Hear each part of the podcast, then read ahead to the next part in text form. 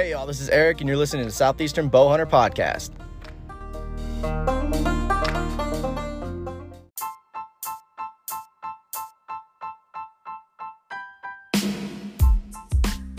What's going on, guys? Welcome to another episode of Southeastern Bow Hunter Podcast.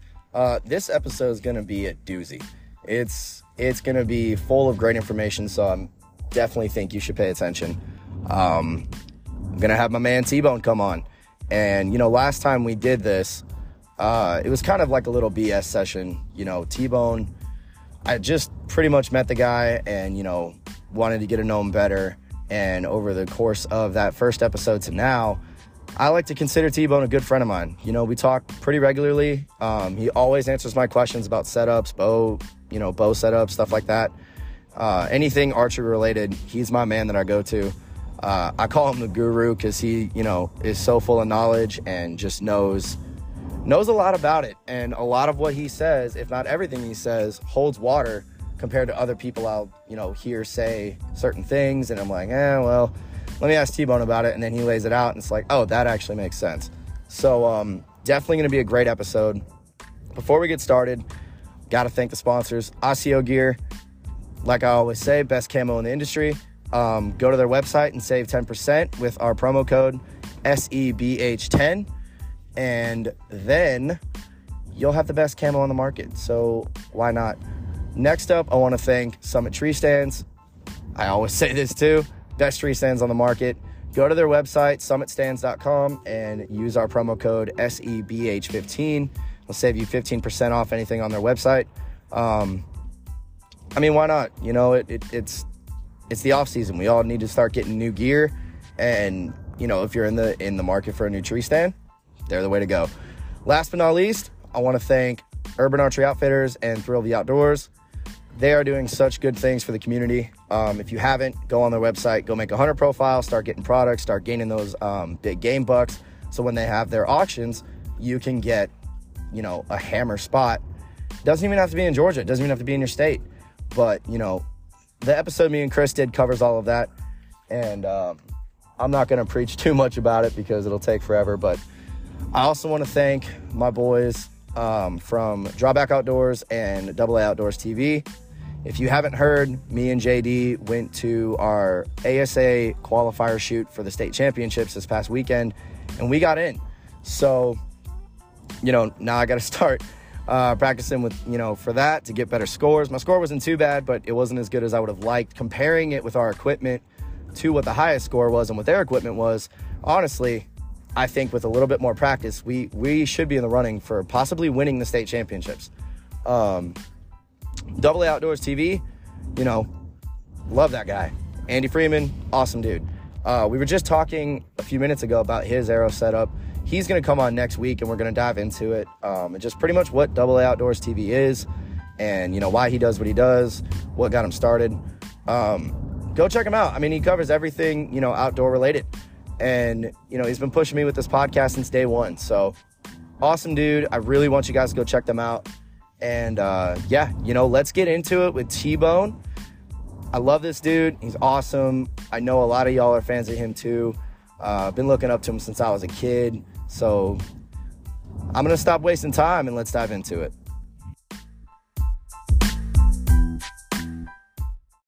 All right, guys, we got my boy T Bone in the house again. T Bone, what's going on, big guy? Hey, man, how are you?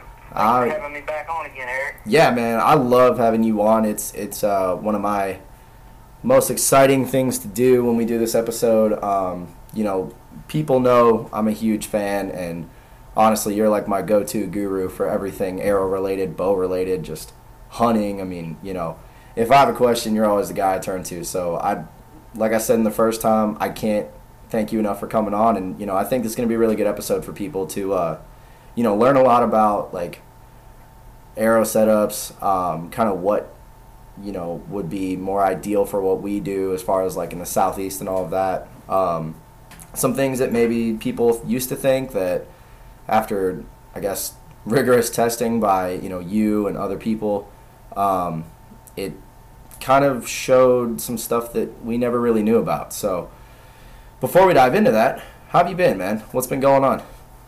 I've been doing good, man. Just uh, slow and steady. Um, just reminded that I'm getting older, you know, as time goes on. But you know, I'm very blessed. Of course, I'm still rehabbing with, uh, you know, losing my leg last year, but we're shooting our bows. Uh, been working on bows quite a lot, hunting a little bit. Um, we have our Thursday night little get-togethers with the fellas, and um, you know, my son, he actually been getting him through high school. Actually, he finished all his courses and everything early, so he he's been out of school for two weeks already. He's just waiting on graduation now, so uh, we're pretty proud of that, and uh, that's about it, man. Just just enjoying each day to the fullest.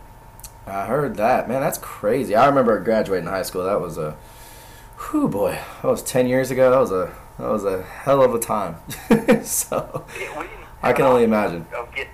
You know, he's got the option, whereas now, you know, they do so many things on computers. He he can learn at his own pace and go at his own pace. Whereas, you know, when not not that not that I wanted to go faster, I needed every minute I could in the class, but but uh, you know, they got the option, and he learns at a real fast rate. So he, you know, he jumped on there and knocked it all out. So he's pretty pumped about that. He's having to do more chores. He ain't liking that too much. I think he wishes he'd stayed in school now. yeah, man. I, I'm glad they didn't have that when I was in high school because I probably wouldn't have graduated. I, if I didn't have to be there, I wouldn't have been there. Let's put it that way. So, Too many fish to be caught and critters to be hunted. yep. Well, back then I was running uh, asphalt uh, racing and all that, so I probably would have spent all my time in the shop. But Oh yeah. yeah, that uh, if I was hunting then, that's definitely what I would have been doing is being in the woods and not not at school. Gotcha. But you know, I mean, that's not really a good thing to try and tell the kids. My daughter hear- heard me say that, she'd probably be like, "Well, why do I have to go then?" And I'd be like, "Well, don't make the same mistakes I did." But um, Exactly. cool, man. Well, something I'm, you know, I I've been meaning to ask you. What's uh before we dive into like the arrow build stuff and just the whole thing with that? What um, how, what's going on with the leg? Is there any update on that? Like, did they finally? Yeah, I, yeah, I did get my prosthetic leg, but uh, in doing so, I'm a I'm an above the knee uh, amputee, Mm-hmm. and I, only have like uh, just to be honest, I only have like a nine inch stump, so I don't really have a extremely long stump. Mhm. So you know, the higher above the knee, the more um, the, the bigger of a hurdle it is, and then plus, you know, me being a big guy, that's the biggest hurdle. So to be honest with you, I've been rehabbing some, but the biggest, my biggest hurdle is just uh, trying to lose some weight. So I've been trying to, you know, cut back and lose weight, and I am, but it's a much slower pace because I'm not able to walk around and be as active as I was before. So, um, you know, my, my biggest thing right now is, uh, you know, I got a walker and I have my wheelchair and I can drive. I have hand controls I can drive with and stuff. So I'm able to get around and do, do some things, but before I can get proficient with the the leg, I you know I need to continue rehabbing and continue to lose weight and hopefully as some more weight pulls off, um, you know, to get easier and easier. So that that's that's my biggest hurdle right now. Gotcha. So what you're saying is next year you're going to Colorado so you can bound up those mountains? Yeah. hey man, I'm thinking just baby steps. If I can get a couple hundred yards from the truck and not have to have a vehicle, that's that's a. Actually, my biggest goal is to be able to proficiently get back into my skid steer and my Mhm. tractor, and uh, you know my lawnmower, be able to do that kind of stuff. That's my number one goal because I'm able to hunt now. You know, between vehicles and off the road wheelchairs, I'm able to do that now. So. Um, the, the, other, the other things is, man, I really miss my skid steer. I'm so addicted to that. Yeah, I remember you telling me about that last time, and uh, you enlightened me to what a skid steer even is. But um, oh yeah. yeah, man. I mean, right now is kind of the time, you know, to get spring plots in and stuff. I tried doing one, like a little clover plot, and it. I went today um, to you know freshen up some batteries and stuff, and it, it did. Let's just say it didn't come out well. Um, I'm, I don't think my green thumb is as green as it used to be, but uh, you know it, that whole thing's a part of learning. But you know, I'm glad you finally got it, man. Because um, I remember last time, you know, it was kind of up in the air, like you know them fighting you on it, and I'm sure it's a huge, kind of like a huge learning curve. You know, I mean, I, I can't think of any time in my life I've had to do anything even remotely similar. But you know, that's awesome that you've got it, and I'm I'm super stoked for you, man. Because you know, I know that you'll get to the point where you know it's more comfortable, and and you know you'll be able to get back in that skid steer and and be out there. And you know, I'm happy to hear that you went hunting. I know you told me about it during season, uh, how it all went and everything. So Yep. I'm happy for you, man. I really am. God's uh God's hitting you with those blessings right now for sure. Yeah, I appreciate it. Yeah, no, with the with the prosthetic, I mean, I can walk on it, but um, the thing is, is like when you have something like that, when you're a little older and, and bigger and stuff like that, I gotta protect what I've got. Meaning, Yeah. I, I can't afford to fail. It's not just like you know, like a kid learning to ride a bike; they can fall a few times and no big deal. Whereas if I fall, like I I fell a couple of months ago uh, going down the ramp, my uh, weight shifted forward and I fell out of my uh, wheelchair and I jammed my right shoulder up. So Mm. I, I haven't. I, there was about a about six weeks there. I didn't shoot my bow because my shoulder was jammed up. So whenever I jam a shoulder up or hurt an arm or a knee, you know, I've only got one knee left. That hurts my mobility as far as being able to do the day-to-day things like, you know, transferring into a shower, being able to get into a truck, being able to go to the bathroom, those kind of things. So I've got to, I got to be real cautious and save what I've got, and not, you know, I, I just can't go out there and like a bull rider and just try it. And you know, once you fall down, you get back up. You Yeah. got to try, but you got to make sure that whatever you're trying, you can 100% do without failing. So. uh I got to be real cautious when I am rehabbing and trying because I can't afford to fall too many more times. It'll it'll uh, set me back even further. So I got to protect what I got. Yeah, man, we don't want we don't want you getting hurt. That's uh that's definitely not something that uh, I think anybody wants. But That's hey, right. You got the leg. So you know, like I said, it's a cur- learning curve and like you said baby steps. So no matter how long it takes, I know you'll get there. Um, you know, it, it's just a new a new chapter in your life to, you know, start writing the pages in. Yep, sure. We're still blessed and, and just slow and steady. That's our, that's our motto. We're just slow and steady. Try to be a little better than we was yesterday. Yes, sir. Cool, man. Well, I'm glad to hear that. So now, um, I want to dive into. I have a lot of, really a lot of questions, but something that, I guess I'll, I'll start it off like this. So, with all the stuff you've told me over, you know, almost a, I guess probably half a year, a little bit longer than that. Um, whenever I've reached out about like arrow stuff, because you know I'm always trying to learn. Um, you've told me a lot about like FOC, uh, weight distribution, you know, certain types of arrow weights to shoot with a certain bow setup.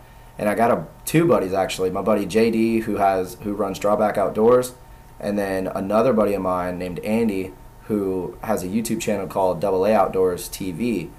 And they both, you know, if I have any any issues, um, you know, so I don't bother you all the time, I'll hit up JD sometimes about my bow. But when it comes to arrows, I kind of do my own thing. And if I hit like a you know a roadblock or something or something that doesn't make sense, I'll ask you, and you always clear it up. So they've been starting to ask me like, hey, what do you think? And they both asked me to pretty much ask you about their setups. Um, and the thing is, like, I always preach, you know, high FOC, but not too much arrow weight for what your setup is. Would you agree with that?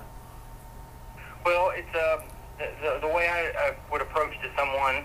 It, it, it all depends on what your end result is trying to be. Like if you're building a 3D bow, or uh, if, I'm assuming we're talking about the meat and potatoes, the average bow hunting setup. Yes. And for someone that's shooting something that's you know basically a mule deer size or less, or someone that is bow hunting in the southeast, if we're if that's what we're trying to fit under the umbrella, then what I would tell a person, or what I like to tell a person, is to shoot as much weight. The, first thing you do is to shoot as much weight as you can pull comfortably, and I can't stress comfortably a lot. That don't mean that you walk it all around the room or walk it all around the yard to pull back. I mean sitting down with the tops of your thighs parallel with the ground, and you know slightly lift your heels off the ground. And if you can pull that bow back, that's a comfortable weight. So let's just say that ends up being 65 pounds. So then you take 65 pounds and you build yourself an arrow with a number in mind of around 500 grains. Let's just shoot for 500. If if the bow is efficient enough, then you might can stand to go a little heavier. But let's just shoot 500 grains. So you build an arrow. It could be. It don't have to be the right FOC. You just want to see how efficient your bow is at 65 pounds at your draw length, the way you have the string rigged. Shoot it through the uh, chronograph at 500 grains and see where you're at. A window to try to be, in my opinion, is about 245 to about 290. Okay. If your bow happens to shoot that faster than 290, which most bows wouldn't, but let's just say that it's extremely fast and you're really, then rather than keeping the bow, keeping the arrow heavy, that means you've got something to work with. You can slow it down because the difference in your pin gap from 40 yards and under, whether you're shooting 270 feet per second or you're shooting 320 feet per second, you really can't shoot that difference uh, under 35 yards. You have to go beyond, say, 40, 45, 50 to see a difference in your pin gap. So I would take the speed of that bow if it happens to be real fast and you're shooting a 500 grain arrow, you know, upwards of, you know, 290, 300 foot a second. That leaves yourself room for arrow. If you're comfortably pulling the poundage, then what I would do is you can shoot a heavier arrow or then you can manipulate the arrow by putting more weight in the front. So get, you know, a different type of arrow or, or you know, something that's lighter grains per inch so that you can concentrate the mass weight in the front. But always keep in mind that when you're doing this, that you want to make sure that the arrow has adequate spine. So if these charts that you're reading suggest that you shoot like a 340 spine or a 400 spine, I would always recommend going one spine stiffer mm-hmm. because too stiff of a spine when shooting a drop away style rest or a shoot through style rest and a and a release is not a problem with too stiff because once the arrow is stiff enough to absorb the energy that the bow is transferring to it, it's not really a problem as far as tuning goes. But if you're shooting too weak of a spine, let's just say you've got a 400 spine and then you go ahead and throw 115 grain insert and 100 grain broadhead on there, well, that's going to break that spine down and it's not going to be able to handle it. So therefore, tuning issues, you're always going to have a weak spine arrow and it's not going to perform well for you. So make sure to always err on the too stiff of an arrow so that it's absorbing and it leaves yourself room to manipulate and to play with the FOC. You can add more weight and not worry about breaking down the spine of the arrow. And then whatever that ends up being, if your speed ends up being 255, try to work towards 13 uh, percent FOC or higher.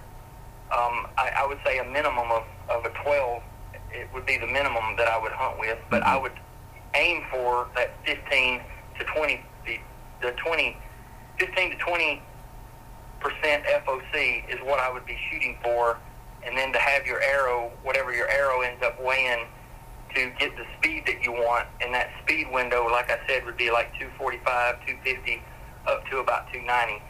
Uh, like right now, I'm shooting like 524 grains, uh, 17 and a half percent FOC. I'm shooting uh, 66 pounds, and I'm shooting like 273. So um, that's you know that that's it's a real quiet arrow. The bow performs real well. It's real forgiving, high FOC, so it's going to perform well in the wind.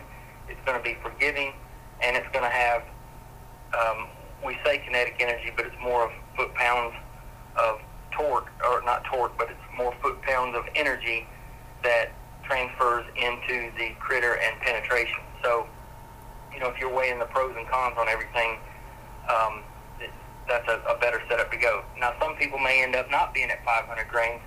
That may magic number at your weight, your draw length, and everything, and the speed you're trying to get, you know, in that 260, 70 range. It may end up being like 480, 475. You know, it's naturally heavy does penetrate better, but I would go for the better performing arrow at 475 all categories more so than saying you know I'm extremely slow. I'm only shooting 240 but T-Bone said I need to shoot 510 grains. I'm, I'm not saying that. I'm saying you've got you in each category you can afford you can afford to have a happy medium in everything so that you're hitting on all cylinders in every category meaning weight of the arrow weight of the bow speed of the arrow, FOC, spine, all of those things, there's a there's a window or a margin in there. You can make sure that they hit on all cylinders, so that uh, you're not you're not shining in one category, but then you're really sucking hind tit on another category. If that makes sense. Yeah. So it's not like the deer's not going to know, like, well, he's not going to laugh at you. Well, you should have had ten more grains of arrow. You know, that's not the way. It's, at the end of the day, people need to realize this, whether it's practicing, at the end of the day, accuracy always wins. meaning like you could be shooting with a cylinder, a cinder block, you know, and you could be shooting with a 1400 grain arrow.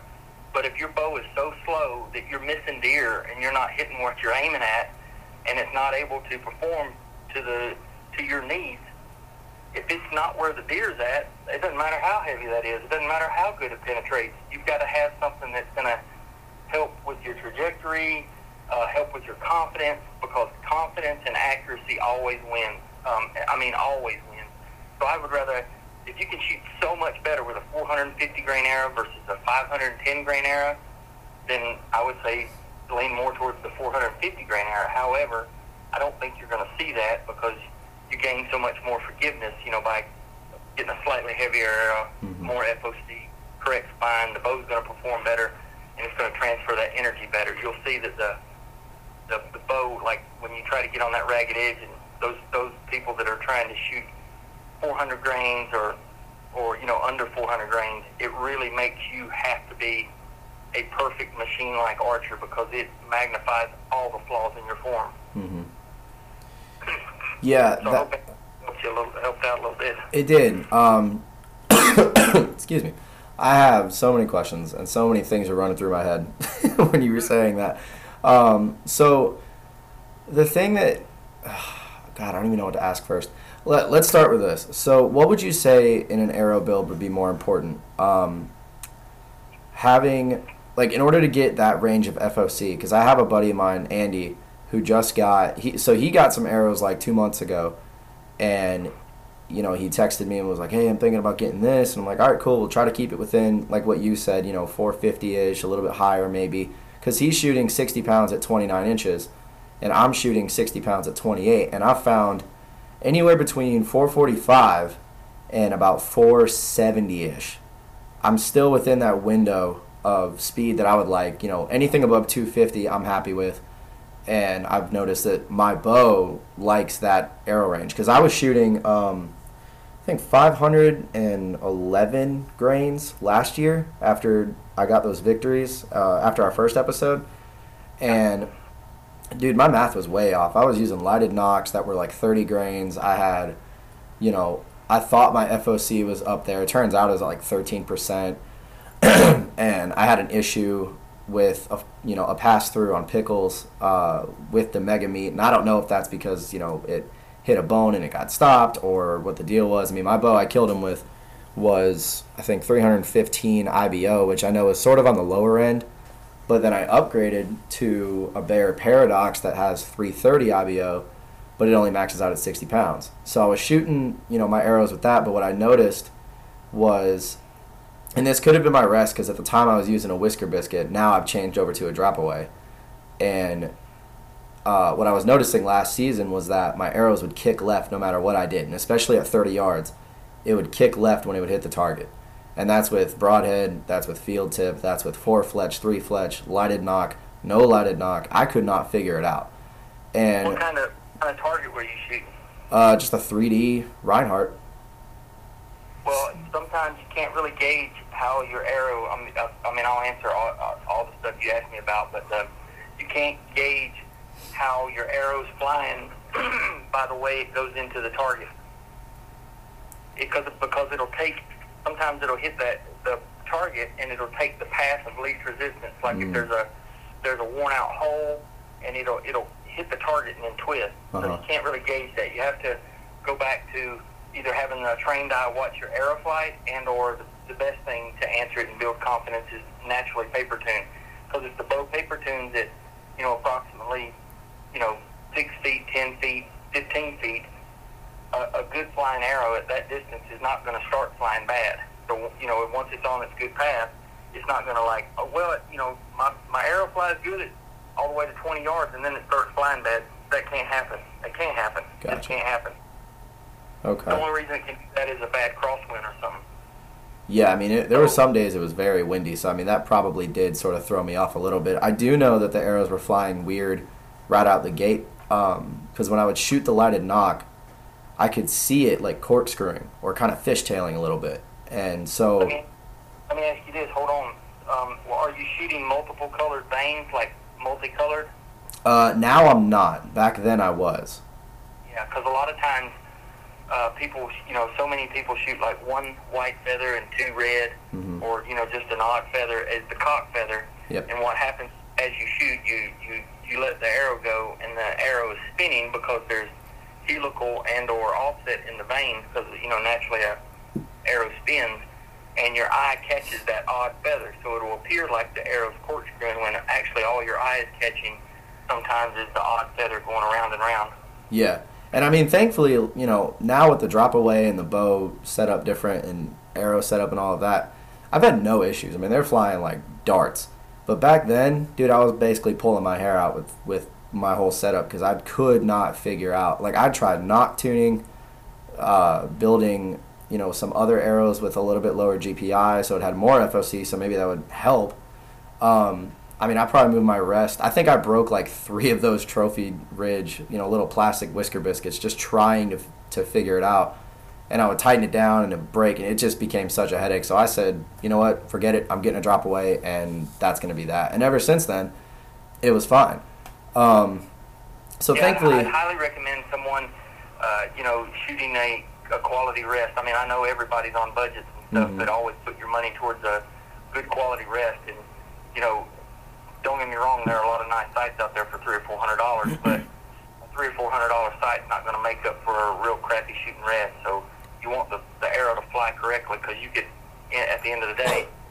I know I sound like a broken record on this, on this but you could aim with a toothpick glued on the side of your bow, whereas you got to have the, the arrow flying right. And then the other thing I was going to add to what you were talking about, talking about FOC, the quickest way to get your FOC up and or mass weight is to give yourself options is by shooting some uh, shooting a stiff arrow that has a low grains per inch. So it's a real light arrow, not real light, but usually the, a good number that, that allows you to play with is somewhere between like eight to about half per, uh, grains per inch. Mhm. And then also try to don't don't shoot it. The, the more you can cut off, it helps the FOC as well because the length uh, helps you as far as the excuse me the leverage and increases your FOC. So I don't want you to shoot something that's dangerous to where you could possibly pull it off or Yeah. shoot too short of an arrow. But but don't don't let it be you know hanging off the front of the riser by three inches. You want to cut it as as safe and as short as you possibly can, and that will increase your FOC as much, if not more than anything. Yeah, that's something I've noticed too. Like with my so my draw length, you know, like I said, it's 28 inches. I actually cut my arrows to about 25 and a quarter, so they stop. Now I'm shooting with a half out, um, so it kind of extends it a little bit. But I, I'm pretty sure the tip of my um, field tip, broadhead, whatever, is either right at the second berger hole or in between both holes. And I've had that was one big thing that I was worried about. Is like, man, you know, if I cut this super short, um, I don't want it falling off and then you know maybe I don't realize it and I let go and then I'm slicing my hand open and now I'm in the hospital. You know, um, Right. and that's a big thing that I've noticed with doing that is finding like a happy medium there. Um, one thing I, I really struggled with too is having an arrow, you know, because going back to my buddy Andy, he just bought a set of Easton's, uh, Easton Axis 5 millimeters that I think he's shooting 340, um, if I'm not mistaken. And, you know, he's right at around, I think, 445 with like 12% FOC. And I told him, you know, because I listened to you and um, Michael talking about the, that Ultimate Arrow Build episode y'all did. Because when when I reached out to you about this, I was like, you know, I want to kind of freshen up on it, really listen to what you know what you said on that episode, and kind of be able to you know dig into it a little deeper. And in that episode, you said you like something between 15 to 20 percent. So I told him that I was like, you kind of want to shoot around or you know shoot for 15 to 20 percent. And then he told me he has 12 percent, and I was like, well, that's kind of on the low end. It might work. Um, he also was thinking about switching to fixed blades, which I think, you know, a lighter setup, light a little bit lower FOC, that'll probably help, right? Right. Okay. Right. Meaning, you know, th- this is just these are just ballpark numbers. I, I don't want people to, you know, like if, if they end up getting a build and it's 14.3 FOC, um, and you know, and it's you know, 480 grains. Mhm. I don't want nobody to think that I've set parameters that that this is the, you know, I, I got to do this. This is what T-Bone said. I'm just giving you numbers to shoot for. That's not the do-all, end-all because Yeah. there's been a lot of critters that they don't care what FOC. At the end of the day, you know, you just are shooting for that, and that's where you kind of like to be because, I mean, there's hundreds of different bow models out there, and there's so many bows that are have different efficiency range, and people put more weight on the string, and then they have lighted nock. I mean, there's just so many variables. So Mhm. I'm just trying to tell you what to kind of shoot for. It's not like, you know, if you you come to me with an arrow build and say, man, this is what I got, 13%. It's not like I'm gonna, you know, slap the back of your hand and say, man, go back to school. You need to get better than that. I'm not going to say that. It's just, these are the things that I try to explore in, in what I've seen in, in, you know, all the tinkering that I've done over the years. The best performing uh, setups have usually been in this in this realm as far as a just a good, quiet, forgiving, uh, accurate, dependable, um, you know, hunting setup, Mhm. especially for, well, I mean, well, especially once you get in that 525 grain uh, air, uh, arrow weight with that, that FOC. I mean, honestly, anything in North America, you, I, I would have no problem. You know, brown bear, moose, anything. I, I have no problem shooting at any of that stuff. You know, and you know, you got a lot of other people that that speak that, that talk about uh, heavier broadheads. Um, you know, or I mean, not broadheads, but heavier arrow setups. And and and I'm never ever going to doubt or talk bad about like the you know the Ashby Foundation. By Mhm. all means, it's going to penetrate better. However, there are some categories that you're leaving out that are you know that are as important as well. So, you know, um, you know, a spear is going to penetrate better than an arrow. You know, uh, you know, we we all know that. I mean, that's just common sense and Mhm. common physics. However, you're leaving a lot on the table, like we talked about at the start of this, where you know the variables uh, in each in each category. You want to be able to be within a certain uh, window on each one of those categories, so that confidence-wise, accuracy-wise, all of these things you're hitting on all cylinders, so that you know that your setup is a, a well-rounded uh, accuracy killing hunting machine.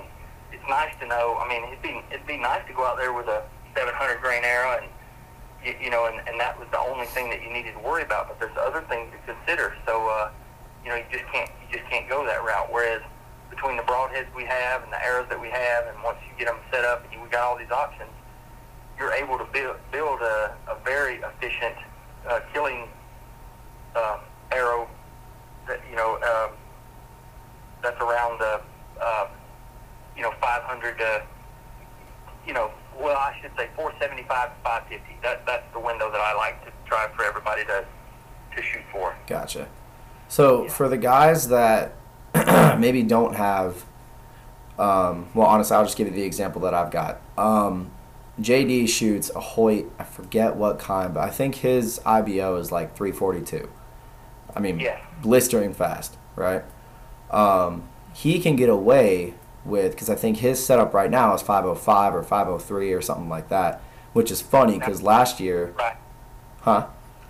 That sounds excellent. Yeah, and and the thing is, I so I'll get to I'll get to the point of it. He his bow is much faster than mine. Um, does that matter when it comes down to arrow builds? Like if you've got, say, my old setup, a 315 at 20, 28 inches, um, shooting 64 pounds, you know, would you say a 500 grain arrow would still be good for that? Or would you say maybe go a little lighter to get the speed, but maybe try to find like, you know, a light GPI arrow that you can build that still has a strong spine, say 300 spine, um, that you can put a little bit more weight up front, and then you still have that speed, but you don't have the arrow weight, like the arrow total weight. Um, Yeah. what would your build be for a bow like that? Well, it, it, all- it all boils down to Eric. Um, it, it, it really is what's more important to you. And, and at the end of the day, I don't think the critter's going to matter. You know what I'm saying? It's Yeah. like there's some people that in their head, it's like, man, you know, speed's important to me. I, I mean, I just can't get over the fact that I'm shooting 200. and, You know, I'm just talk, talking. I can't. I can't. I can't. It bothers me to shoot 252 foot a second, even though I know my arrow's 510 grain. Mm-hmm. 510 grains is a good thing. I, I, I like that. However, man, it's just really bothering me. And if it really puts a chink in your armor as far as confidence goes, then I think you probably should lighten it up. I think you should lighten it up and get that speed to where if speed is the important factor for you, you know, not not the most, then you, there's a give and take on all of it. So mm-hmm. it really boils down to the to the person, meaning like I'm not going to say it's a problem whether you shoot, uh, you know, instead of shooting 252 with a 510, let's just say you shoot 265 with a 475 or 480 they're equally both in the same wheelhouse. Does that make sense? It's yeah. not like they're so close that I, I don't think, you know, you know, it's not like, well, that's wrong. There's not a wrong answer there. It's just mm-hmm. What's important to you because at the end of the day, again, accuracy wins. And we know that archery, at the end of the day, also is a mind sport. It's so mental. And, and if you've got confidence in your system and your setup, that your groups actually tighten up by an inch tighter group, no matter if it's a 480 uh, grain arrow or 510, the tightness of your groups is going to outwin anything we do arrow build wise. That's true. Does that, does that so, yeah. I mean, if you were, if we were talking 550 grain arrow versus 400, absolutely, I'm going to tell you, you need to lean towards the heavier side. However, you know, as long as you don't dip below the, you know, like it's almost like a red line in a car. You know, like mm-hmm. you know, hey man, you're getting that, you're getting under 450 grains. You might want to be rethinking this. Then that's that's when you're getting too far out of the realm. If that makes sense. I got you. Yeah, because I've been struggling with like, you know, I, well, I, I shouldn't really say I've been struggling with. I I find, like I said earlier, that if I want to be a little bit more speedy, I can get away with 445. If I want to have a little bit more, I guess, punch to it, I like right now my hunting setup. I just got a new set of victories that I'm going to start building. Um, I think they're at 16.7 percent at 459. So I'm still above, you know, 250 FPS, which is where I'd like to be a little bit higher. I think I'm at like two. 255, 257, something like that, which is almost 20 feet per second faster than what I was shooting last year. And I mean, the bow loves it, and my groupings have never been better. Um, I think I think that's a great setup, especially for anything that we're hunting here in the southeast. I think that's that's I have no problems with that whatsoever. Gotcha. So I guess that yeah. leads me into so we, we kind of covered the, the the general arrow build. Now I kind of want to dive into a little bit of the component side, and then I, I have some questions about broadheads and, and setup and all of that because um, I've asked a few people, but they don't really explain it. Uh, I guess for for a dummy to understand. so, uh, you know, I, I feel like you would be able to explain it in a way that makes sense to anybody rather than just throwing a bunch of scientific, you know, mumbo jumbo out there that oh this you know because of this effect and the parabolas of this and I'm just like I don't understand what you're saying. Um, uh, yeah. Before we get to that though, I want to ask you arrow vanes I have been through so many different arrow vanes It's not even funny. Um, I started with the Blazers. I love the Blazers, but I know that they're kind of loud. Um, and then I've recently switched to the AAE um, 20, I think it's hybrid 26s.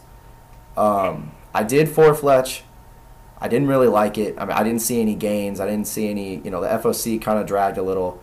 I didn't, I didn't really see any reason to do it.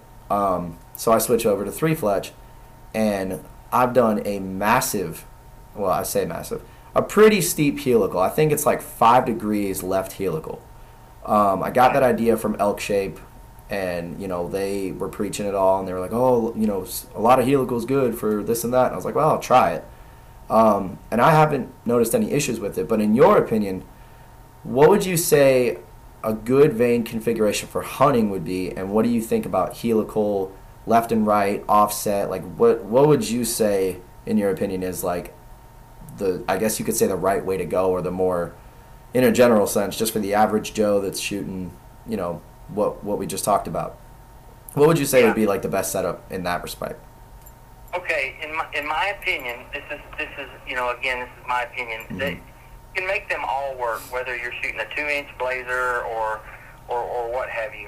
Um, I will go ahead and say right off the bat, I'm I'm not I'm not for I'm a, I'm a, I'm the type of guy that approaches everything from a pro and a con standpoint. Mm-hmm. Like, what am I gaining from this? What am I, what is not gaining from this? I do not see the the advantages to a four fletch whatsoever. The only advantage to a four fletch is more drag, which is more steering. So if you're having tuning issues and or you're shooting too light of a front end, then you need the steering in the rear to keep the arrow on track. However, you're presenting more drag, so your trajectory is less. The arrow's going to slow down. You're presenting more uh, drag, which is noisier. So, you know, if you're checking off the pro and con boxes, it's adding more weight to the rear.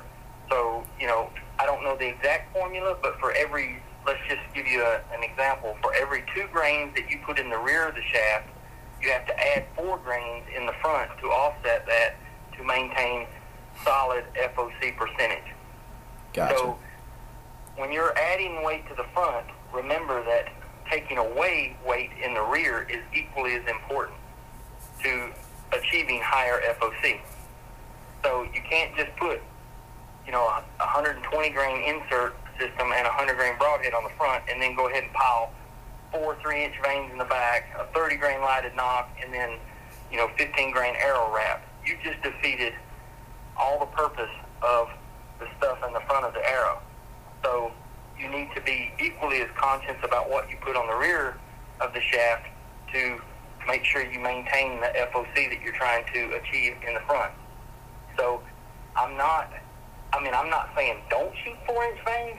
I just personally, the only thing I see that they offer is a little more steering, but you can get good steering out of a higher degree offset and or helical with a uh, with a three fletch arrow as well. Now me, again, you can you can try to make most everything work. Me, I like a three inch vane, and the reason I like a three inch vane is because most three inch vanes, like um, the, qual- the, the the ones that come to mind that are most popular, is a three inch TAC vane is a good vane. They're really stiff, so they don't make a lot of noise or fluttering in flight.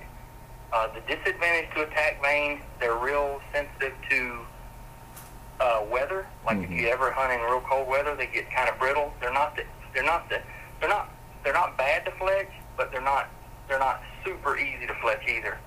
And then also like if they get pressed up in a corner or they you know get wadded together, they their memory they don't bounce back real straight, so they will take a bend and they usually maintain the bend. So I don't like that feature about them not bouncing back. But it's a good vane when it's straight. The next one would be something that's probably the most popular is the AAE uh, stealth vane Mm-hmm. um, or the hybrid in a three-inch variety. Now it's heavy. Uh, that's the negative to it, meaning it's got it's got ribs, uh, not ribs, but it's got uh, like grooves in it, which causes a little more noise, and then they're a little on the heavy side. My favorite vane, and it's a little more expensive, but they've been around forever, and they're probably number one in the target variety, is a flex fletch vane. They're not well known in the hunting, but I've, the, the three-inch flex fletch vane is the vane that I've shot most of my whole life. I'm not sponsored by them. It's just a vane that I love. I've tried all the, a lot of the others. It's the lightest three-inch vane. It's the stiffest.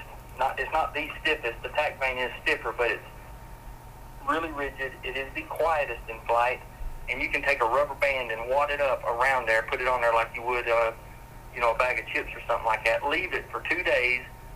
Take it, take it off in a just a you know 70 degree room, and within 24 hours, them vanes bounce straight back just like you just fletched it. It's amazing at the memory on them. Hmm. Um, they're wider at the base, narrower at the top, and I choose to fletch them in about a two degree to three degree offset. Now, left helical versus right helical, um, I personally um, have not seen that much difference in doing one way or the other. Some people, I usually fletch all my stuff right helical, or, or I shouldn't say right helical, right offset, because it's easier the way the jig is set up so you can see it. I can fletch better, I can fletch faster. Now, I know a lot of people talk about they shoot the bare shaft and you you fletch you fletch the vanes based off how that arrow wants to naturally spin. So when you shoot it, you, sh- you put lipstick on there or some type of paint or, or powder, and you can see which way that the arrow is wanting to spin when you're shooting a bare shaft through there, and that dictates which way. You know, if it's wanting to naturally because of the twist in the string and the way the bow's shot and the oscillation and the archer's paradox, and it wants to spin the nock when it comes off the string left or right. You, depending on which way it turns, is how you fletch it. I know a lot of people. Levi preaches that, as well as a, a lot of other archers. And you know, as far as accuracy goes, you know, what, what I'm, I I have no reason not to doubt Levi. He's, he's you know top of the food chain as far as that goes. Yeah. Me personally, I haven't been able to shoot the difference in whether you fletch it right or left, and uh, don't see a difference in tuning wise with that. So I prefer to shoot them uh, right. I think, in my opinion, that five degree offset is a bit much and a bit unnecessary. A five degree offset or helical is equal to like four fletch, so it's going to create more drag. It's going to your trajectory is going to change, and as well, it's going to catch a lot of noise. Um, it, it will make up for a poor tuned bow or someone with poor form. Mhm. That's one of the reasons people shoot high offset and or helical and or feathers and or four inch vanes because they need it for steering. Uh, you may want to go that route if you're shooting a big fixed blade broadhead, but for those people who are shooting like mechanicals and stuff that are real aerodynamic, I don't think you need that. So I like the three inch because hear me out on a three inch. A three inch flex fletch or attack vane is a lower profile, so the top of the vane is closer to the shaft compared to like a Bohning, uh, you know, a blazer vane, which is real tall. And when it's real tall off the shaft, uh, it, it tends to want to flop and is a little noisy in flight. Whereas when it's lower, it's a lower profile vane, so there's a couple of good things about that. You don't, you don't have to worry about clearance on your rest, on your cables, or anything like that. Lower profile is quieter in flight. And then as you're, let's just say you put a two-inch blazer vane or a two-inch uh, AAE vane or anything, when it's shorter, you put it on a two-degree offset, it only has two inches of uh, travel to handle that offset. Whereas if I've got a three-inch, I've got more surface area. So if you measured like the acreage, I'm, you know, I'm, I'm not using the, the, I guess you would call the square inches. There's more surface area on a three-inch low profile than a two-inch high profile. So I've got more surface area, like a long wing on a on a to, to do more steering and or lower profile to be quieter. And it's been proven that it's quieter. So that's why I choose with it. I'm not saying you can't shoot and kill all kinds of critters with all kinds of different configurations because you can, but I, I'm hoping I'm explaining it to you in a pro and con. Here's the positives, here's the negatives of why I choose to shoot a three-inch low-profile uh, vane. Yeah, I'm uh and I always shoot the lightest, uh, the, the absolute lightest lighted nock. Honestly, I, I love lighted nocks. I think they're great as far as because we film so much, and Mhm. it's, it's. But I don't know that if I was just hunting on my own and not filming, I don't know that I would shoot a lighted nock just from the simple standpoint of the weight that it adds. I would rather use an OEM nock that is extremely consistent and extremely accurate versus a lighted nock that may not grab the string quite the same and or can be fatter than an OEM nock, so you can't switch in and out. And then also it adds weight to the rear of the shaft. So um, I, I shoot, we shoot the uh, Halo nock, which they're I think 20 grains or something like that. They're, I think they're the lightest lighted nocks. And then I don't use wraps. Not that wraps don't look good, but I'm doing everything I can to keep the rear of the shaft uh, as light as possible. Yeah, I um, it's. I'm glad you said that because Andy was talking to me about you know wanting to use some uh, some of those little Chinese D power nocks because I used that last year, and I told him I'm like, dude, don't because I was like you're already at 12 percent without that, and you know shooting Easton, I switched over to the Easton. Um, I think they're called the Fit Nocks. It's the one that's like super light, or it's the micro light. That's what it is, and I mean, they're like seven grains. I'm like, dude, just keep that. I was like, because if you add 30 grains or 25 grains or whatever it is to the back of that, just to have a lighted nock, it, it, it not only are you adding arrow weight and you're gonna have to change your sight tape and all of that. Like, but you're losing FOC and you're losing speed. And I just, it's the same thing you said the pro and con stuff. I mean, you explained it perfectly. the you have to weigh the pros and cons and I, I mean he does film I mean like I said he's got he's got that YouTube channel so I understand the filming aspect of it but I mean he he's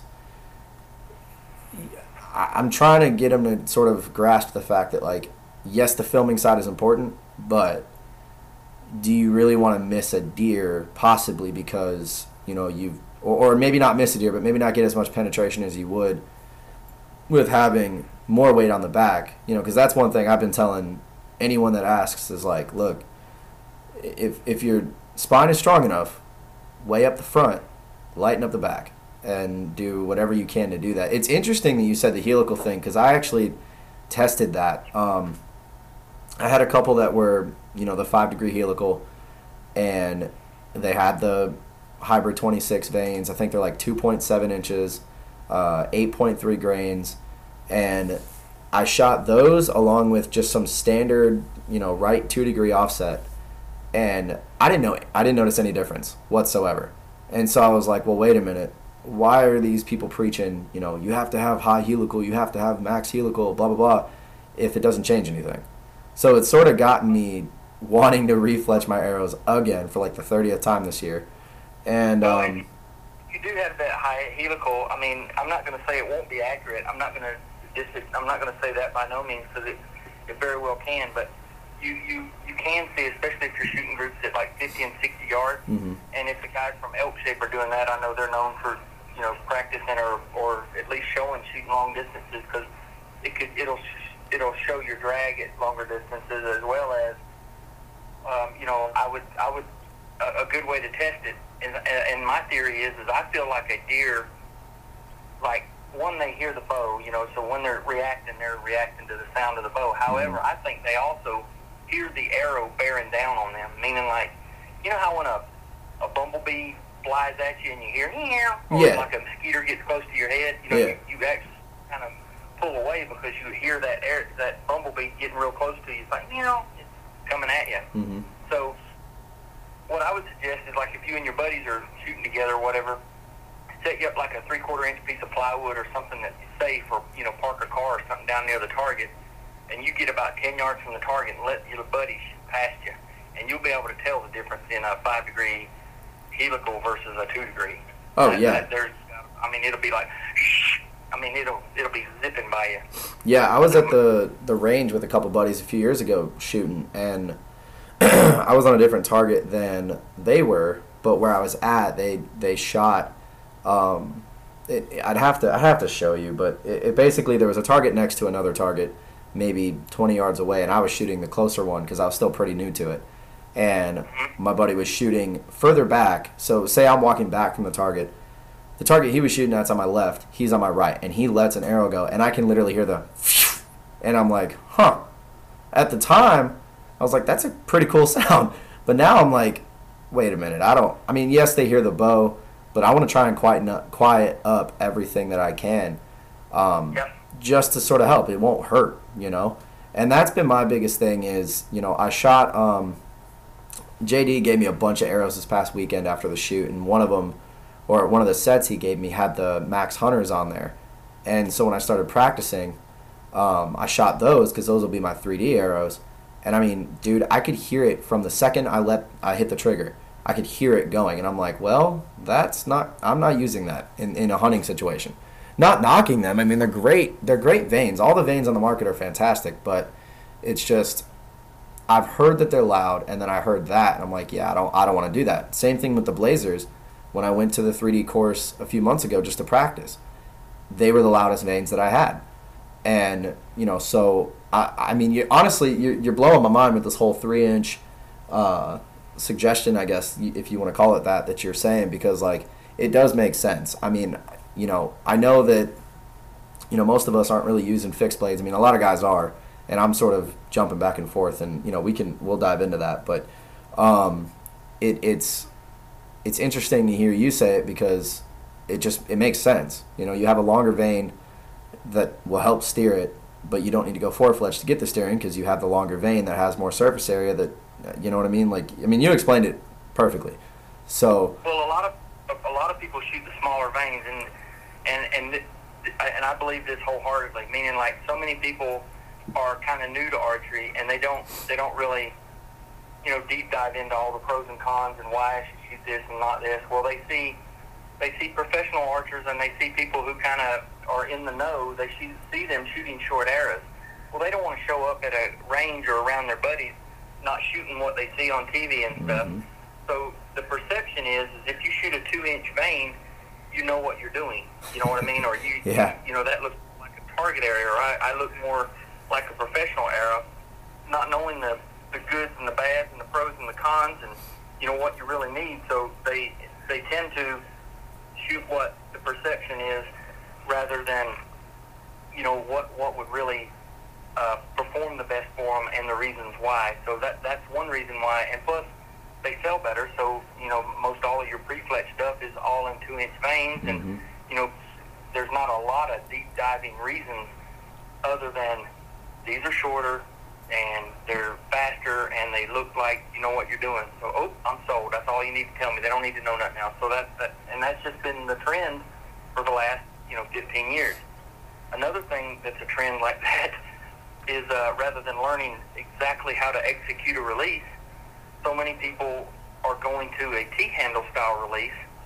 Uh, even though if you're not a seasoned archer or someone that has shot a lot or really know what true back tension is, um, you probably would be better and more proficient if you just shot a wrist strap and a caliper or a you know index finger style release. Mhm. However, the perception is somebody who shoots a T-handle or a handheld release looks like they know what they're doing and they're a step above the average Joe. So whether they know what they're doing or they know what to look for or they know how to set that release, they just grab a T-handle and they want to look the part with short vanes and a T-handle release. I'm not saying everybody's that way, but I'm just saying that perception for those two items, uh, they get sold because of that perception, not necessarily that they're helping someone right off the bat, if that makes sense.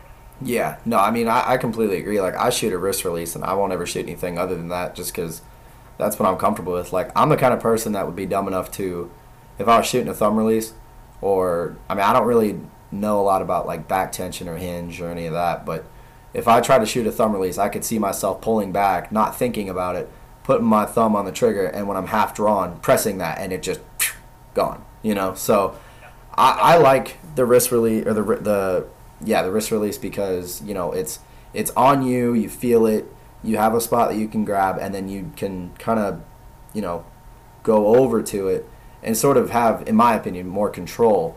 Um, but you know, I've I've never actually shot a thumb release, so I really don't know. I'm just not a huge fan of of them. But I know a lot of people are. Like JD shoots one. I know. I, I think you shoot one, don't you, or do you shoot a wrist release? I, I, I shoot them. I shoot them both, but for hunting, it just makes better sense for me to shoot a wrist strap. Just, but um, I'm not. I'm not against a T handle or a hinge release. I mean, my favorite release to shoot for accuracy and everything is a hinge. You know, that doesn't actually have a track tr- trigger. I mean, that's what I've always shot in tournaments and stuff. And I'm not anti T handle release whatsoever. I think they are excellent. They're really well made. They're very innovative. But I think a lot of them get put that are put in hands of guys that are not really 100% knowing how to embrace the execution and what it all means to shoot one of those correctly. They just basically are going, they're buying it for the look. You know what I mean? It's like, Mhm. I don't really know why I'm buying this, but I, all the people that know what they're doing are shooting it, so that's why I'm buying it. Yeah. I'm not saying I'm not saying everybody's that way. I'm saying in in, in the hands of a trained professional, and most professionals, it is excellent. It, it is a better it, it is a better way to do it. However, for Billy Joe Lunch Bucket and the masses, they would be better just to grab a wrist strap. You know, it serves a better purpose, and you can be more consistent with it. Oh, 100 percent. uh, yeah. But um, I, I mean, I'm not anti, you know, a hinge, T-handle, thumb release. Uh, it doesn't matter. They're they're all excellent. I would just always recommend someone go with a quality manufacturer. You know, a TruBall, of course, Carter, um, Scott. Those are those are all three uh, excellent release manufacturers, and they all build all three styles, uh, and they're all good. It's just I was just making a point that so many people like, you know what? I've seen you know, Lee Lakosky uses this T handle, and I'm, I'm, you know, or so and so, you know, I see Levi using a T handle, and he looks like he knows what he's doing. That's what I'm going with, you know, Yeah. rather than understanding all the fundamentals of a T handle and what what uh, it takes to shoot it correctly. I gotcha. So before we dive into the broadhead thing, um, Mhm. I have one more question about kind of just, I guess, a general thing. Um, when it comes to tournament shooting, so like I told you earlier, me and JD made it into the state qualifiers for the ASA shoot. Um, you know, which anyone listening, it, it, it's not that hard. You just have to shoot the qualifier. But uh, I was looking at our scores, and we weren't that far off from guys who have certain setups that you know, say magnifiers or lenses in their peeps. But we don't have that. Our setups are like our bows and everything are basically our hunting setups. Um, Right. Do you think that? And obviously, you know, this, this really isn't like a yes or no, I guess, but it's more of just a your opinion, like, you know, comparing the two. If we go into this this shoot in July with having the same setups we have right now, no magnifiers, it's it's we're in the known 40 class, so we obviously know what the you know what the yardage is. Um, do you think that without the magnifiers and all of that stuff that we would have a chance of basically placing well because we were only well JD wasn't he was he was off by like I think maybe 20 points but I was off by 40 points from the highest score. And I, I know what the guy was shooting. You know we, we ran into him on the trail and all that other stuff. Um, do you think that having the just basic hunting setups that we have that it would maybe be like uh, doable to get a consistent score close, if not higher, to what they're using with like the higher end equipment? Or would you say we're kind of a little bit handicapped and maybe have to, you know, try to figure out a way to practice in a, in a, in a way that we could try to get those scores higher? I, I guess if that makes sense. Yeah, um, no, uh, in that in that instance, because you know, in in ASA and a lot of those in ASA and a lot of those um, classes, they're you know, it's specific to what you can and can't shoot. I would highly, um, you know, you are at a disadvantage not having magnification, and the reason why is because the magnification gives you more um, definition of the target so Mm. that you can see where to hit the target, you know, rather than, you know, if it's magnifying it at, you know, two or three or there's not a lot of people shoots over four power just Mhm. because it, you know it's too strong, but it does make a difference as far as uh, you know being able to see the definition and or looking at a crease, like knowing that you got to aim, you know, one inch low and two inches right of this crease or this arrow hole or this nock that's there. The better the definition, you know, it makes a 40 yard target look like you're sitting at 20. So I I, uh, I I do. It, it is an advantage. Now, not to say that some people, you know, every dog has his day, and some people, you know, shoot non-magnification extremely well. And the advantages to not shoot magnification is when you put magnification in, it magnifies how much you're moving. So when you're looking at that target, you know, with no magnification, let's just say you're humming, you know, because everybody moves when you're aiming. It's not like Mhm. you're rock solid. Everybody has a little movement. But when you put magnification on that, it's going to really magnify it. And then what happens is, is usually your confidence suffers a little bit because you tell yourself at 40 yards, I'm sitting there aiming at a target and I'm seeing myself move so much, and I'm like, oh my gosh, there's no way I can shoot this shot. I'm moving too much. I'm not going to execute a good shot. So your shot suffers. So then sometimes your accuracy suffers a little bit. But if you can work through that and and uh, you know and keep your confidence high, as far as definition goes, it, it can really lock you in. So the only really negatives to it are um, weather. You know, so if it's raining, that's Mhm. a pain. Sun glare, that's a pain. You know, dirtiness, that's a pain if you've got lens in there, and uh, it, it magnifies you, you moving. But as far as definition, if everything else is okay, and you know, you, if you've seen watched any competitions, usually other people in your group will hold an umbrella for you to keep the shade off of it, Mhm. so that you can execute a good shot. So there's ways around the problems that you have with the glare that comes with a lens, uh, but it certainly does give you a, a definition. I would say we, we always said when I was shooting tournaments regularly that uh, that a lens versus no lens, especially on uh, longer targets, was a, a, a probably a solid. It all depends on how the course is set and depends on the lighting, but an average of six to twelve points per round. It, it's I would think, Yeah. Wow. Because I mean, all I was doing was aiming basic. I mean, I did try some twelve ring shots. You know, we had our binoculars, so I kind of knew where they were at. but um, I was just pretty much going for vitals. You know, trying to hit tens, and you know, it, it worked out. I mean, I shot like a one eighty four or something. There was a few times that you know I looked back and I was like, man, I should have just went for the ten when I was trying to hit Yeah. a twelve and I'd get an eight or something.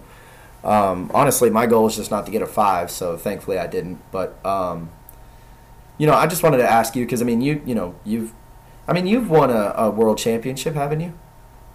Yes. so there you go. You're the guy to ask. Um, Real luck. 1991. I've seen you shoot. I wouldn't say it's luck. I'm I'm pretty sure that you, you you've got a you've got a knack for it. If I had to if I had to take a guess. Yeah, actually, I shot a I shot ASA from '89 all the way to about 2002. I never missed one, them or the IBO tournament. So I shot a lot of tournament uh, ASA and 3D tournaments all across the country. But Well, things kind of switched.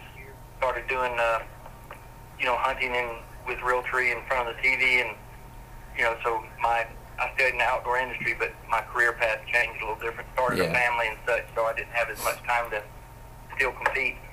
so I think what what needs to happen then, if you have the time and if you feel like gracing us with your presence, is if you're able to, you should uh, maybe make an appearance at the state the state shoot in July.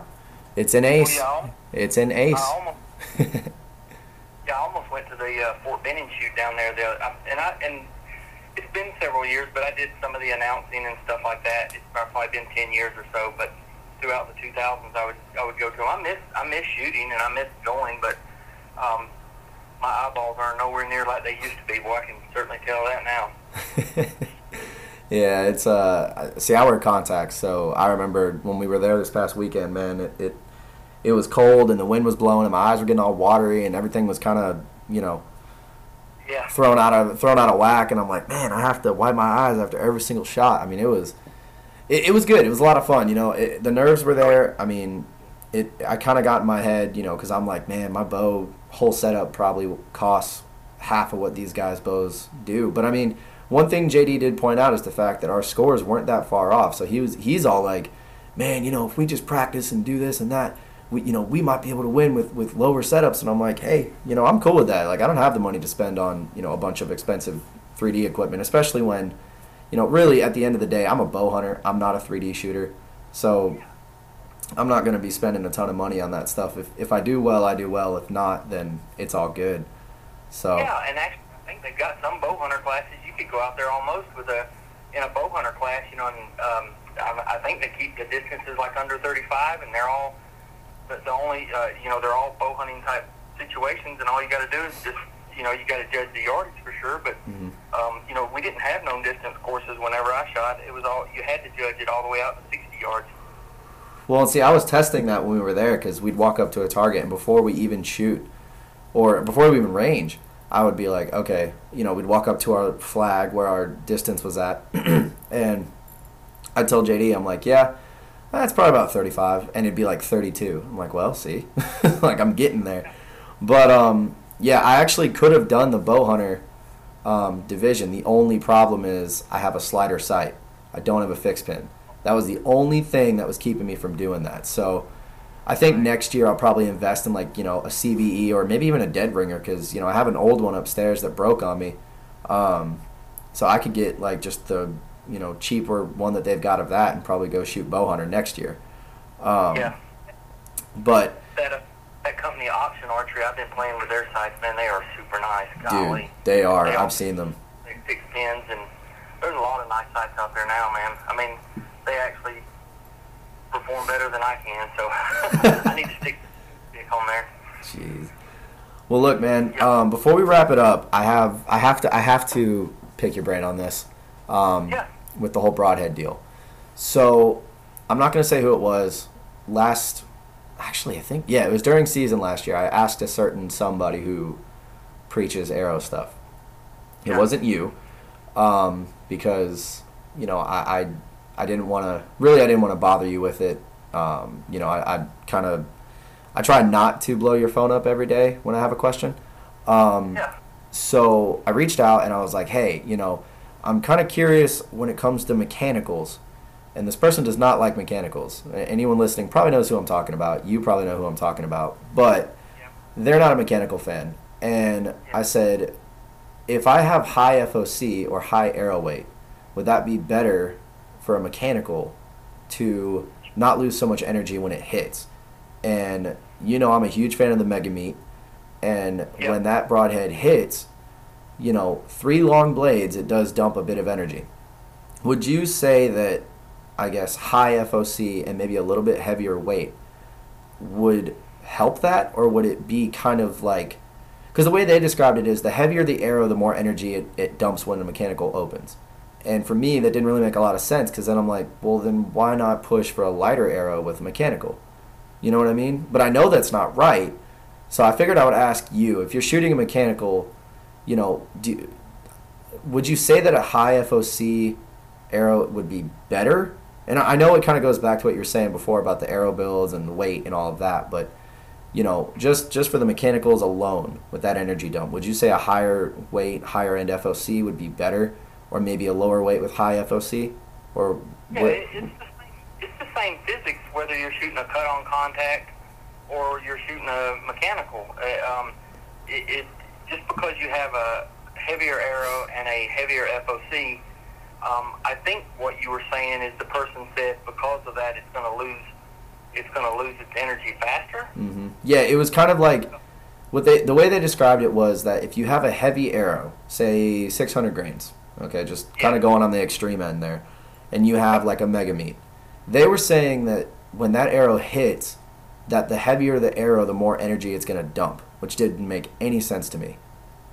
Well, it, if they if depends on how they're meaning it. Meaning, like if in comparison, if you shot a 600 grain arrow with a mega meat on one, and you shot a 600 grain arrow with a cut on contact, hmm yes, the mega meat would take a little bit more energy to open than the fixed blade. The the, the fixed blade cut on contact would definitely penetrate better. A single bevel would penetrate better. However, again, it comes down to those categories like we're talking about, you know, so that you're hitting on all cylinders. Would you not rather have a arrow that is in the FOC and it has three large cutting rather than having like an inch and an eighth cutting diameter and rather than having, um, you know, susceptible to planing and not flying correctly, especially at longer distances, would you rather not have a three blade mechanical broadhead that is very aerodynamic, that is extremely accurate, that when it does get to the animal, it may lose a little bit more kinetic energy than the fixed blade. However, it's going to have a two inch cutting diameter, which is going to do mass damage. Granted, if you centered a shoulder or a leg bone, you've got trouble whether you've got a cut on contact or a mechanical, either one hmm there's trouble there. I don't care that you're shooting a single bevel. If you're shooting where the leg bone is, you've made a bad shot anyway. Now let me ask you this. Everybody keeps preaching about you want it to go through the leg bone, you want to be able to penetrate that, and I I understand that that is important on penetration. And that's why I'm trying to let folks know to shoot a higher FOC and a heavier arrow. But is it not equally as important if you miss and you hit towards the front of the animal and hit the leg? That's a problem. And, and we're aiming towards there. But isn't it equally a problem if you go the other direction and you shoot that animal in the gut? Now, if you happen to hit it in the gut, which that happens as much, if not more, than someone hitting it in the shoulder, I would rather know penetration's not going to be a problem going through the gut. And I'd rather know that I got a two inch, huge three blade hole going through the gut rather than a one and an eighth inch sliver. So I'm Mhm. doing more massive hemorrhaging damage, and I've got a better chance of finding my animal if I happen to mess up and hit it in the gut with an expandable than I do with a, you know, a rhinoceros arrow that went through there at an inch and an eighth slither. You can't make it cut anymore. It's going to go through. Yeah. And my, see what I mean? Everybody Mhm. talks so highly about the, the bone and the, the shoulder. You got problems either way, no matter which arrow. But if you're going in the back, there's a whole lot better chance of finding it with a big hole than it is the other. Now, granted, mechanicals are not for everybody. However, if you are the meat and potatoes style hunter, you know, someone that's a 27 to a 30 inch draw that's, you know, able to pull 60 pounds, 75 pounds, you know, the meat and potatoes of 80% of all hunters.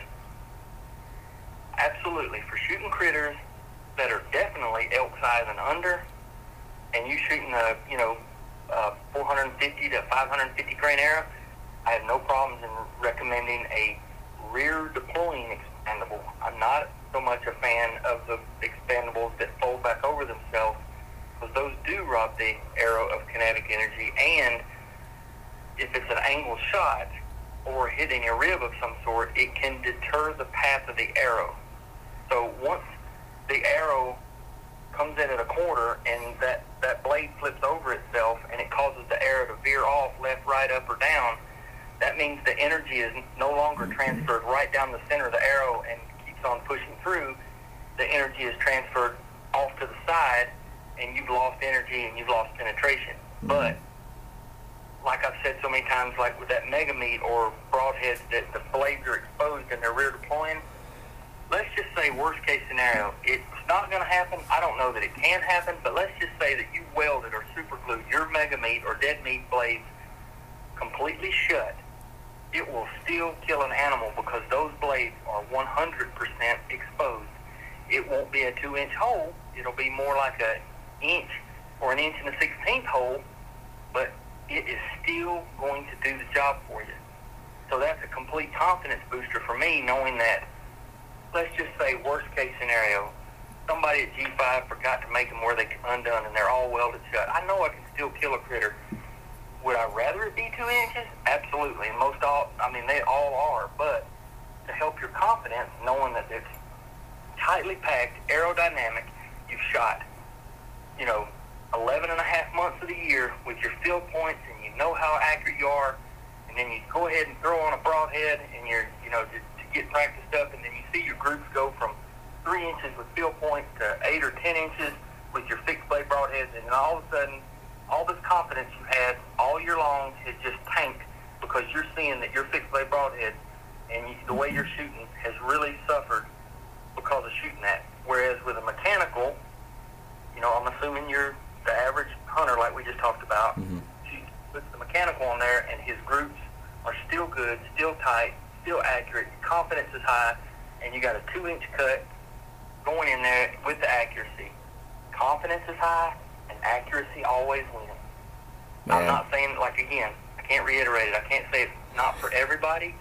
And if you're going rhinoceros hunting or you're going to shoot Cape buffalo, absolutely you need a single bevel cut on contact because their rib bone structure is like a hardwood flooring. It's mm-hmm. overlapping. You are not going to be able to shoot one of those critters without going through bone.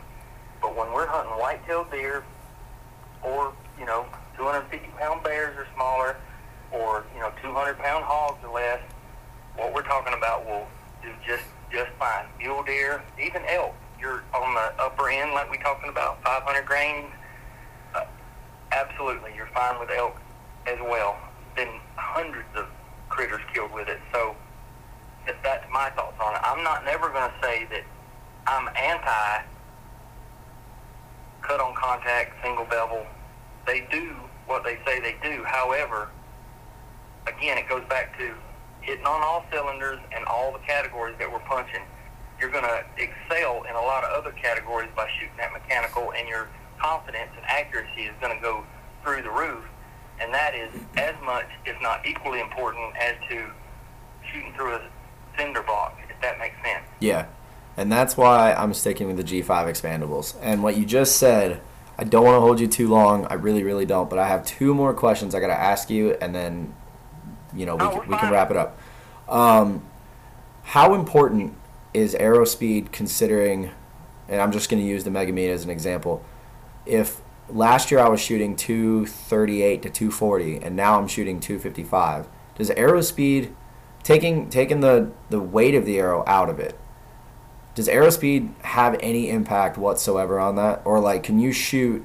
Basically, could you take like a traditional bow shooting 180 and compare it to like a like my bow at 257 or whatever. Does the speed matter when it comes down to an expandable? Um, I think it would be more. mm, Uh, it, it, it it, do- it doesn't matter. It comes down to kinetic energy, meaning like I wouldn't recommend it for a recurve. Yeah. You know, because it it is gonna. I mean, you know, I, you you just want to make sure you get enough penetration. Meaning like if you're shooting. If you're shooting less than 250 foot a second, you're pulling less than 60 pounds, or you know, which means you, you probably are shooting a real light arrow, or you know, a lady or a child. I wouldn't recommend it uh, as much. But those people that are shooting those are not going to have as hard a time tuning a fixed blade broadhead because the arrow is going so slow. It's going to be a lot more tunable. We run into problems as the average bow hunters when we get up there, you know, 260, 70, 80, 90. When we get an arrow going, that it, it, it makes us one the bow geometry, the riser shape and stuff is not as forgiving, and because it's going faster, and then therefore it makes us have to be uh, more machine-like. So when you get an arrow going that fast, it becomes a little tricky. But we we need that forgiveness of a mechanical and or you know rather than being. I mean, I'm not saying that a kid couldn't use it. However, I sleep better at night just saying. Usually, I try to recommend with mechanicals 60 pounds or more. Definitely, you know, 55 would be about the least I would shoot. I mean, if somebody's pulling less than 55, I'd say it, it, it'd probably be best to shoot a fixed blade or a cut-on contact style head. But you're not going to have tuning problems like you would if you're shooting 290 foot a second. If that makes sense. Yeah, no, that makes perfect sense, and it was just a thought that I had. Um, the last question I have, I'm gonna I'm gonna throw you uh, a personal one. Okay. So, with my setup, 28 inches, 60 pounds, uh, 459 total arrow weight, 17% FOC. You got Mega Meat, and you've got Dead Meat V2. Which of those two, from my setup, would you say you would recommend? Because I love how big the Mega Meat is, but I really like the new V2 that uh, G5 made with the Dead Meat. And I'm just thinking of like penetration and, and all of that. I mean, if if you were me and you were trying to decide between the two, which one would you go with?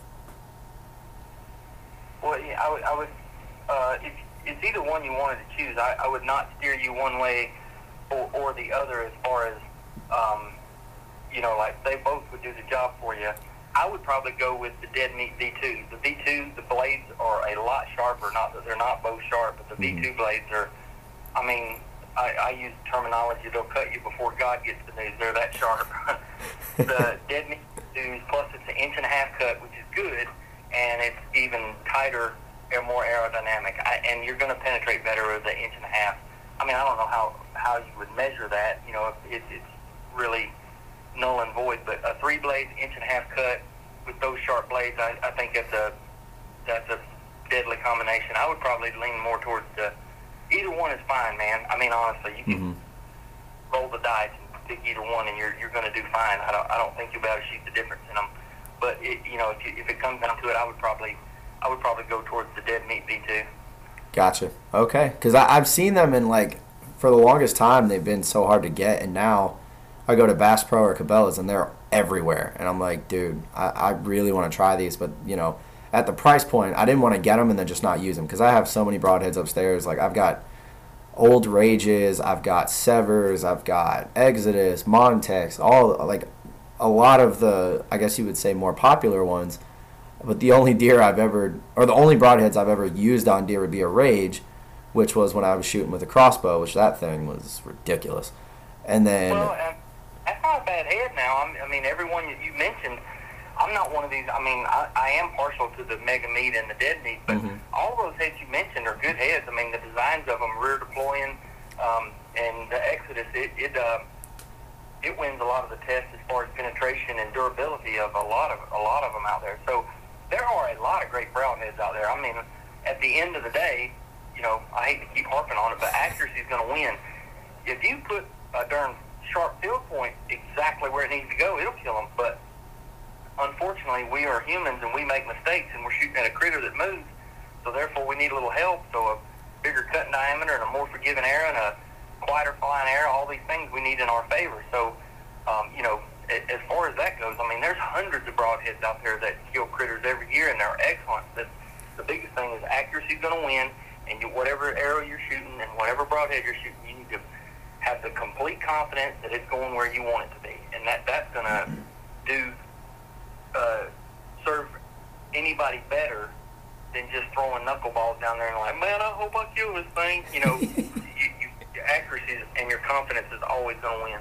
Yeah, I mean, honestly, man, I couldn't have said it better myself because Andy has been really struggling. I told him to watch um, Lusk Archery Adventures because that dude tests basically every single broadhead on the market. And it hurt my feelings a little bit when he tested the Mega Meat and was like, I don't think I'd use this. I'm like, I don't think you've watched enough videos on this broadhead, man. like, it might not have performed well in your test, but. It, Yeah, the thing I hate about um, a lot of the broadhead tests, I mean, a lot of people do that. The thing I don't like about them is they test them on like going through wood, going through uh, ballistic gel. That's not that's not real. That's not real testing. I Mhm. mean, these broadheads are designed to be shot through critters, meaning like the best way to do it would be to take like a thick bathroom towel and wrap completely around a watermelon mhm. you know, and shoot through that because of what I mean. Honestly, an animal is self-lubricating, whereas ballistic gel has always it's got pressure coming 360 degrees. So blades do not perform correctly going through ballistic gel like they would in a real animal. Mhm. And then also, like if you shoot through wood, you know, to see which one's going to hold up the best, um, that's not that's not real testing either because you know, um, it, it's not you're not having to go through something like that. Don't get me wrong; it does show which one's tough, but that's not like comparing apples to apples. You need to, you know, um, I would gladly have.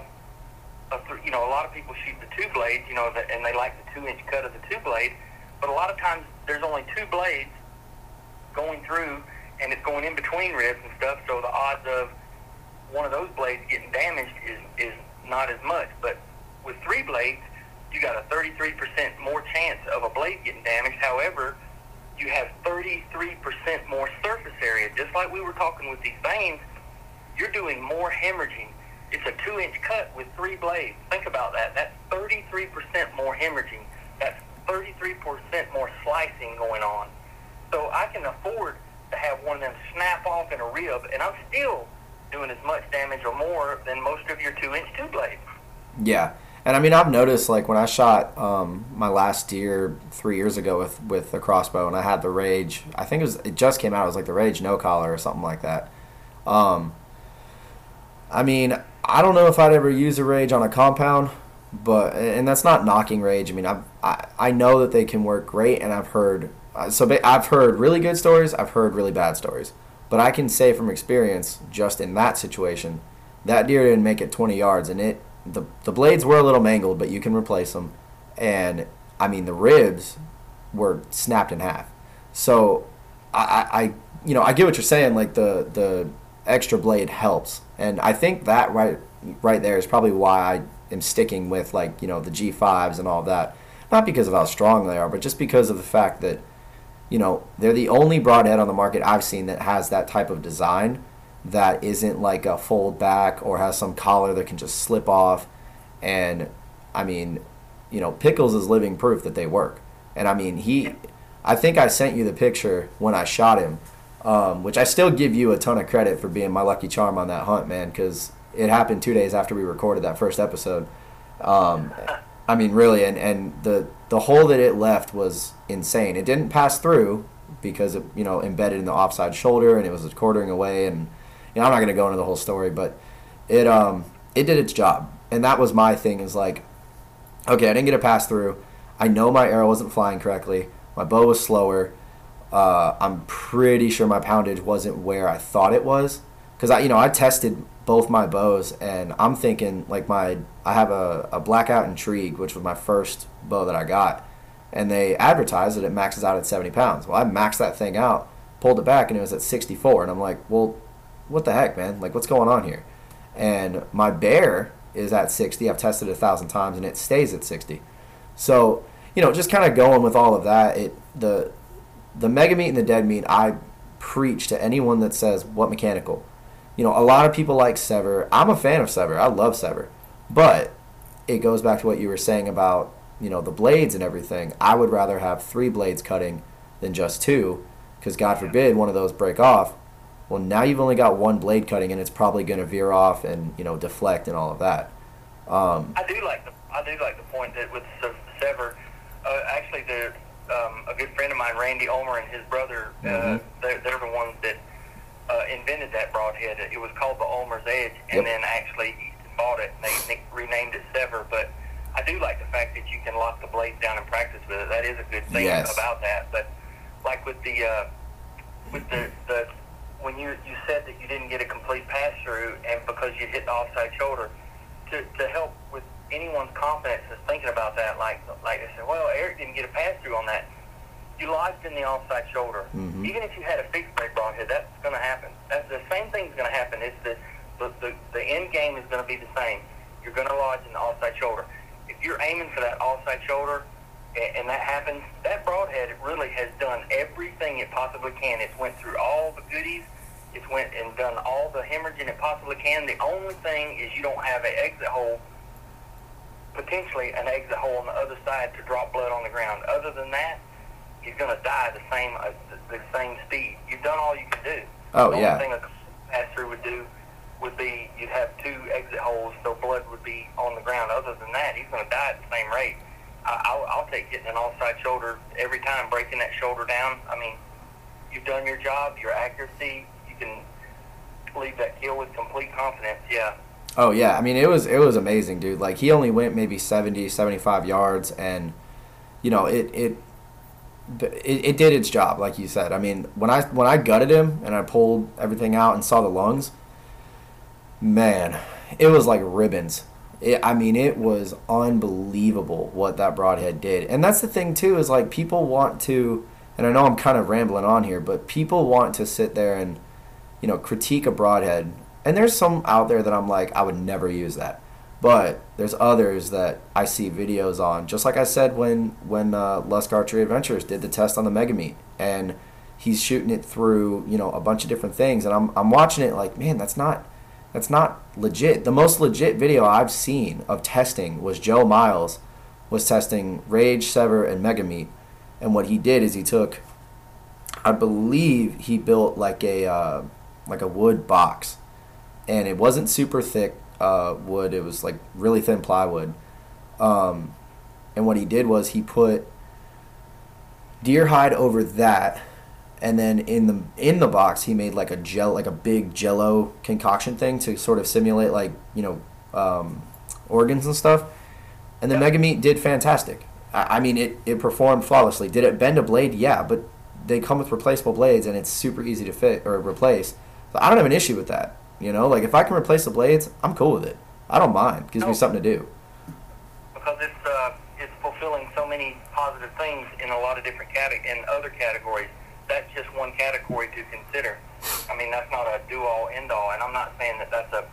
I don't consider that a failure in my eyes, especially shooting mechanicals. I would gladly give up uh, a broadhead for every deer I ever kill. I mean, don't get me wrong. A lot of people preach about these these heads single bevel, which are uh, awesome. And if you're if you want to buy six heads and shoot them for the rest of your life and keep them sharp and stuff like that, I, that that's that those are going to be tougher. But there's so many things that it's going to let you down in other categories that it's not going to be as fulfilling. So, um, not to say that not to say that one's better one's better than the other. It's just these are the categories this one's best at, and this is the category this one's best at. So it's, it's I'm not you know not trying to poop on anybody's parade. It's just they're different. It's just like you know the Corvette or my you know Chevrolet 2500. They're both going to tote me to Atlanta, but they're not going to do it the same.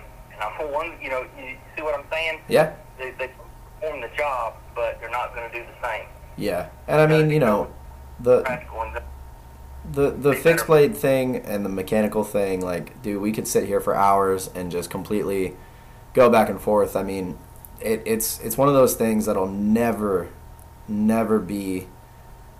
it- It's a debate that will never end, you know, because there's Yeah. always new stuff coming out. Like I know, uh, you know, a lot of companies are looking at like probably trying to figure out a way to you know, get more penetration out of a fixed blade. I know that the Mega Meat doesn't take a lot of pressure to deploy, and that's been a big issue that a lot of people have ran into with certain, you know, mechanicals that, oh, it just didn't deploy.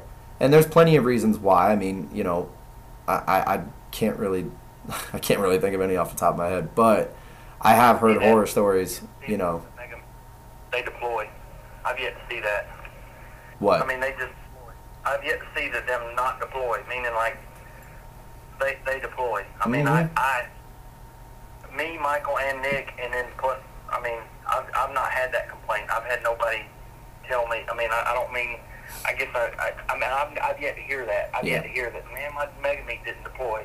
I, I've yet to hear that. I mean, seriously, I just don't. It only takes three pounds of pressure, and I, I just don't see that. I mean, Yeah. I, I don't. It, can't not. I mean, it just has to.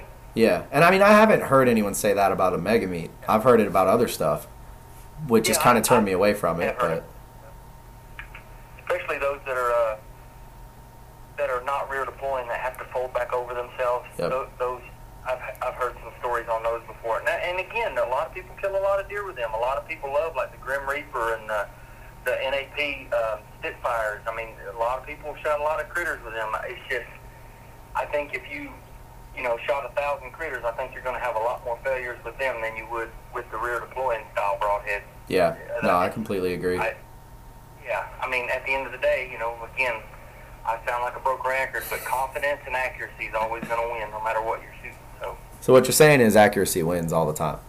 it does, man. I know. I, have shirts made up for everybody here soon. Hey, well, I will be one of the first ones to buy it because I'll tell you what, I probably say that about 20 times a week, honestly. Yeah, and a slow hit is better than a fast miss. Yep, that's true. Cool, man. Well, look, I've kept you long enough. You know, I don't want to keep you away from the family and all of that. And I've got, um, I have to get up super early for work tomorrow. I got to drive out to Augusta and then get home and practice for the shoot. But T Bone, dude, having you on is always, you know, one of the most exciting things. You always drop awesome knowledge, man. Um, before we get off of here, is there anything going on you kind of want to do like a shameless plug for? You know, maybe just some videos that might be coming out, or maybe you know some, maybe some bone collector products that are going to be dropping this year, or just anything that you want people to know. Got a lot of new uh, shirt and hat designs coming. Just stay connected to bonecollector.com and as well as you know us on social medias. Me, Michael, and Nick. Um, Michael has absolutely. I feel so sorry for the guy. He, you know, he, he dang near kills himself every turkey season. But if you've been following him, man, he's been all over the place, taking a lot of uh, good people. He actually took Theo Von and uh, Caleb Pressley turkey hunting down in Florida. Uh, that's a good podcast. Actually, they did a podcast talking about going turkey hunting for the first time. So he's got to, um, you know, be with a lot of people. He just killed his first Gould turkey down in Mexico, uh, and uh, so you know we're we're real stoked about that. Um, I think he's got the World Slam now. So Michael has been traveling like nobody's business, man. I know he's ready to get home, but uh, just stay in touch. You know, he's uh, he's the official spokesperson for Outdoor Town now. We got new episodes coming out on My Outdoor TV, which is a great app, and uh, you know everything that's coming down the pipe. Actually, we're filming a commercial for Chevrolet tomorrow, so uh, we got a lot of stuff. A lot of stuff just always always changing. We're still the same, but we're still growing too. So we appreciate everybody's support and just hang in there with us, social media and, and our website, and look at all the new stuff dropping. Realtree's got a lot of stuff coming out as well. Yeah, they uh they've been pretty much blowing up my Instagram stuff, man. I you know I, I gotta try to get Michael on. That would be that'd be one hell of an episode because he that man cracks me up, dude. When he gets fired up about certain things, I could listen to it all day long. I've probably watched his video that he did a few years back on YouTube, talking about like arrow setups and you know what whatever works for you, and he gets all fired up about it. And I'm just cracking up because I'm like, man, he's saying the truth. He, he is, but it's it's in a way that people can relate to, you know. Oh yeah, yeah, and he'll do it.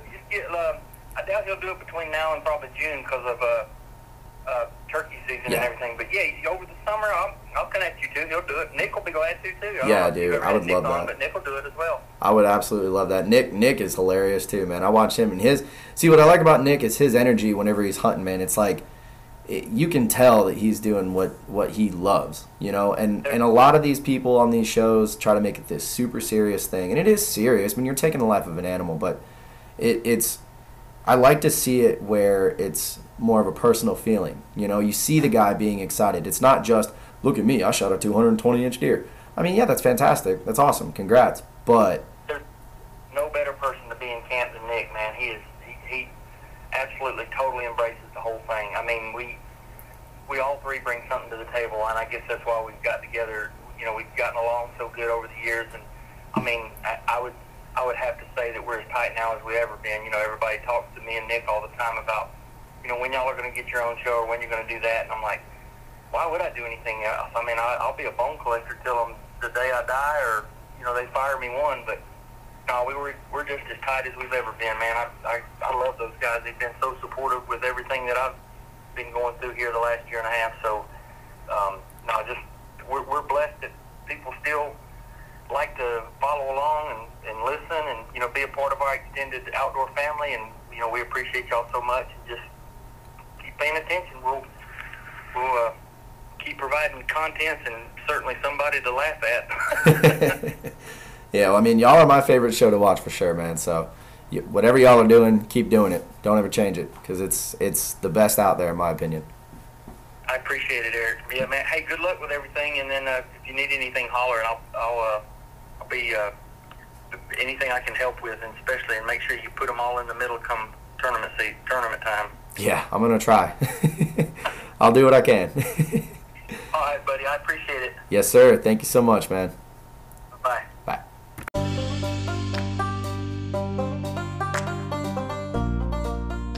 Thank you for listening to this episode of Southeastern Bowhunter Podcast. If you don't mind, go on Apple, go on Spotify, wherever you listen to this, and give us a five star review. It really helps out. And, you know, I just want to give all the glory and all the thanks to God. Without Him, I wouldn't be able to do any of this. We wouldn't be able to do anything without Him. So, just needed to throw that out there. Thank you again for listening, and don't forget to give us a review.